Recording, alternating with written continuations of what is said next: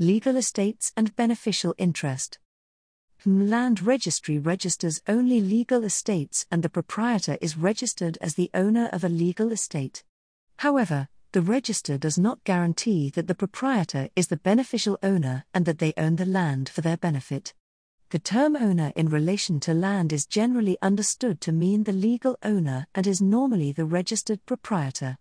When two or more people are registered as proprietor of the land, they are known as joint proprietors, and the legal estate cannot be divided. The owner at law may not be the same person as the beneficial owner. A beneficial owner is a person entitled to the benefit of the land, and on their death, the equitable interest may not pass in the same way as the legal ownership does.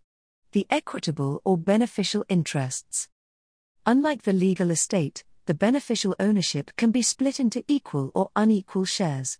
Joint proprietors always own the registered estate on trust for themselves or for a third party.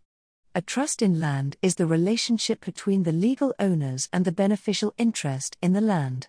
If they hold it on trust for a third party, this means that they, as legal owners, are not entitled to the equity at all and must pass this on to the person beneficially entitled to it. If they hold it on trust for themselves, this means no one else has any beneficial interest in the property. If an equitable joint tenancy exists, the beneficial interest of any joint tenant, proprietor, will pass on death to the surviving tenant. The last survivor will then hold the land as sole legal and beneficial owner, and, as a result, the trust will come to an end. On a sale of the land, that person will then be entitled to receive the whole of the purchase money. Tenants in common. Some people may decide to hold the land as tenants in common. On their death, their share would vest in the beneficiaries under their will, for example, their children or relatives. If the property was subsequently sold following the death of one of the proprietors, a second trustee would need to be appointed to sell it.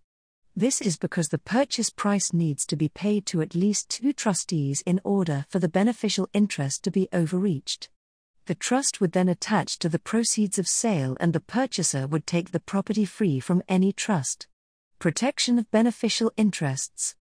Under the Land Registration Act 2002, a restriction can be entered in the register of any property or land by anybody who has a sufficient interest in it.